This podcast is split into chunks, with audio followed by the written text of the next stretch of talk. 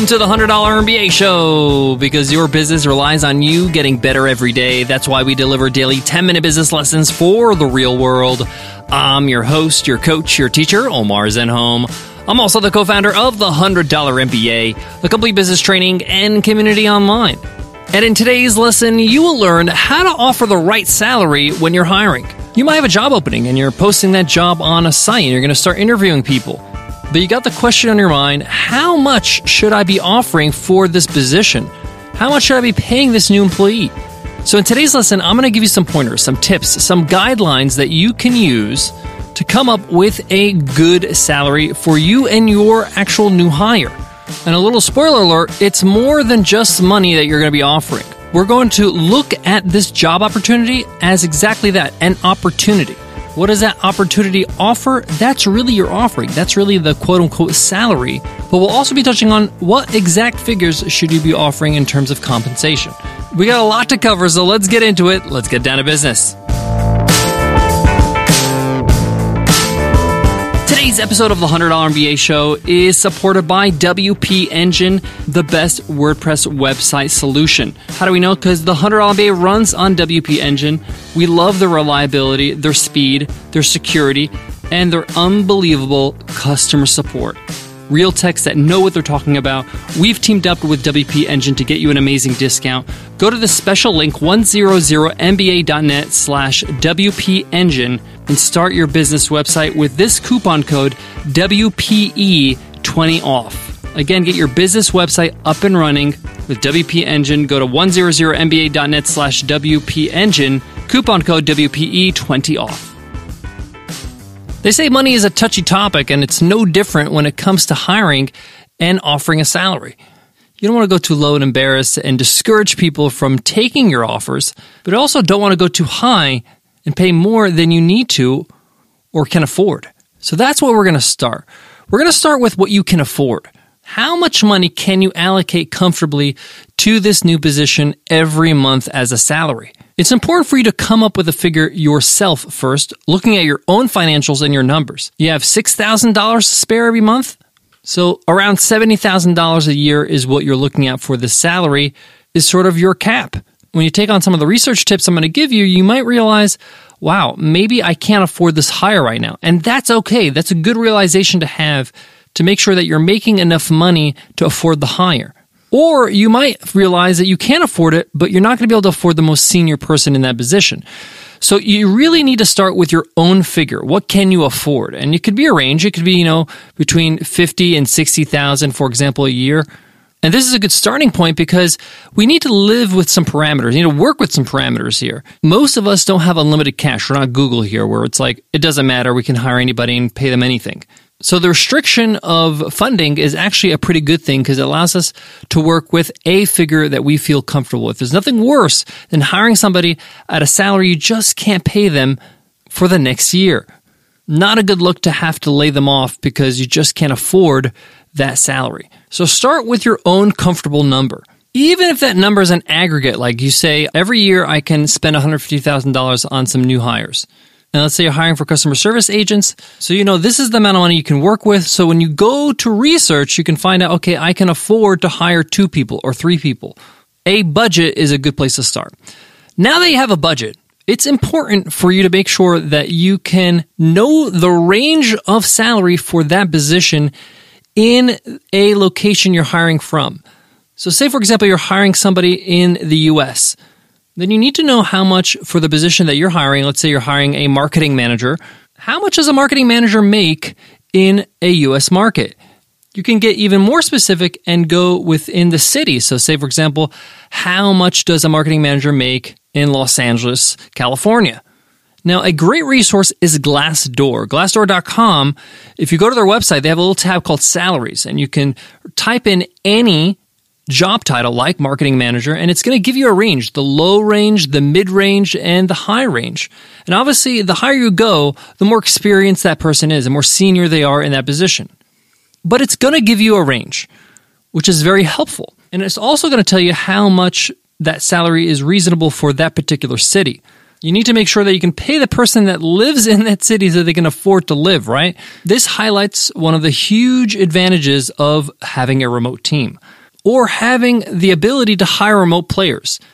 If you're open to hiring somebody who is not in your city, who's not going to go to a physical office or not in the same time zone as you, you may be able to hire somebody that's just as skillful, that's also a good fit for your team at a much lower salary. Here's an example. The average marketing manager in San Francisco makes $103,000 a year. This is, of course, according to Glassdoor. Now, Glassdoor aggregates all the different public salaries that companies publish and tell you, okay, on average in this city, this is how much they pay.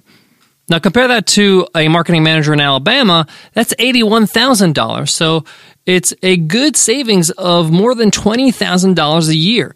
You're in the same country, but just a totally different state and area in the States. Cost of living is a whole lot cheaper in that state.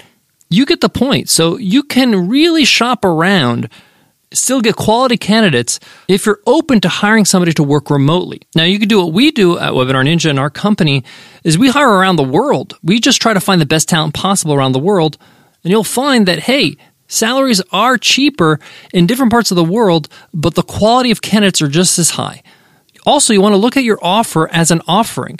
Many people find working remotely a huge perk, a huge appealing opportunity. They might think, hey, I would love to work from home. I would love to work from a co-working space, have my own flexible hours. Maybe they're introverted. Maybe they don't like office life and they're willing to maybe take a cut in salary to work remotely so they don't have to commute to work every day. So they can move to a city they've always wanted to move to. I know many professionals that have to live and work in San Francisco because they are, you know, in the tech industry.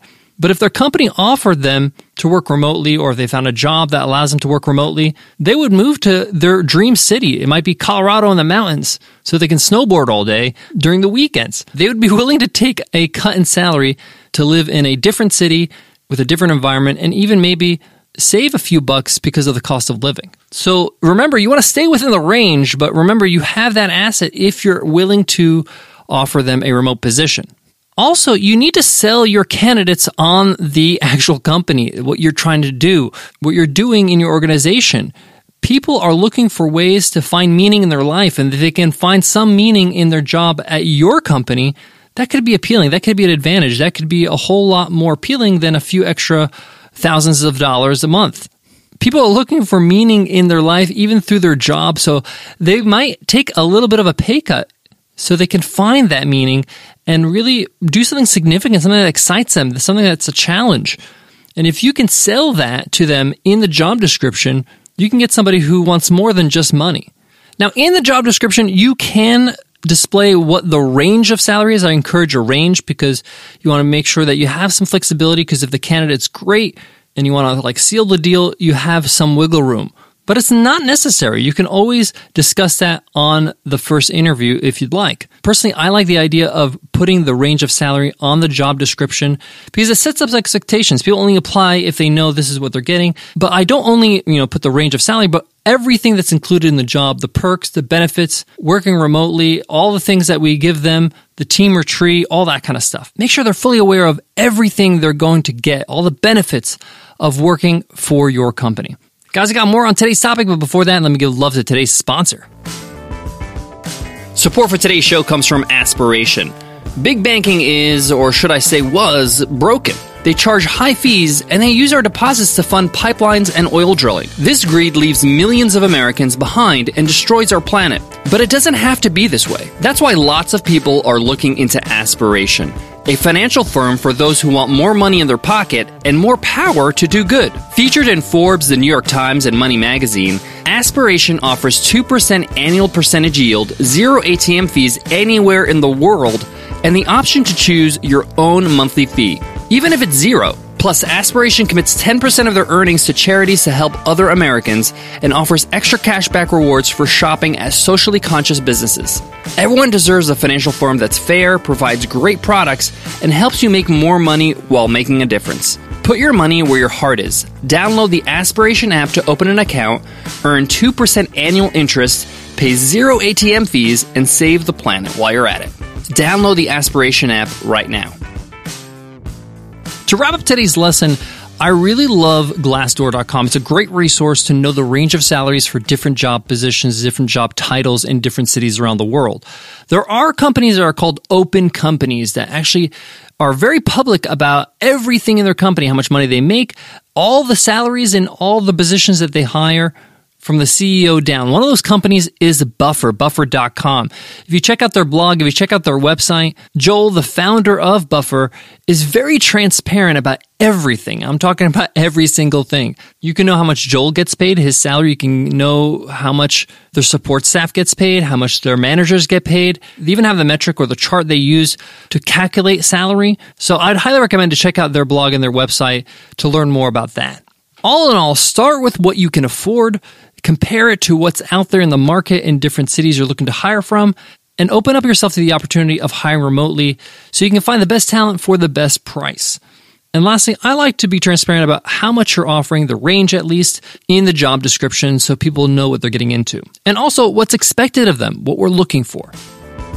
Thank you so much for listening to the $100 MBA show. If you love this episode, if you learned something, let us know in an iTunes rating and review. We read every single review and we'd love to know how we serve you, what you love best about the show, so we can keep doing that. Before I go, I want to leave you with this. Salary is a big piece of the puzzle when people are looking to choose a job, but it's not the only piece of the puzzle. It has great influence, but it's not the only influence. What your company believes in, what you do, what they're going to be doing, the culture, the people they're going to be working with, the autonomy they're going to have, the freedom they're going to have, along with the other benefits, really have a big factor some play a big part of the decision. So I definitely would make sure you highlight everything that you offer your new employees in that job description. Thank you so much for listening. I'll check you in tomorrow's episode, Q&A Wednesday. I'll see you then. Take care.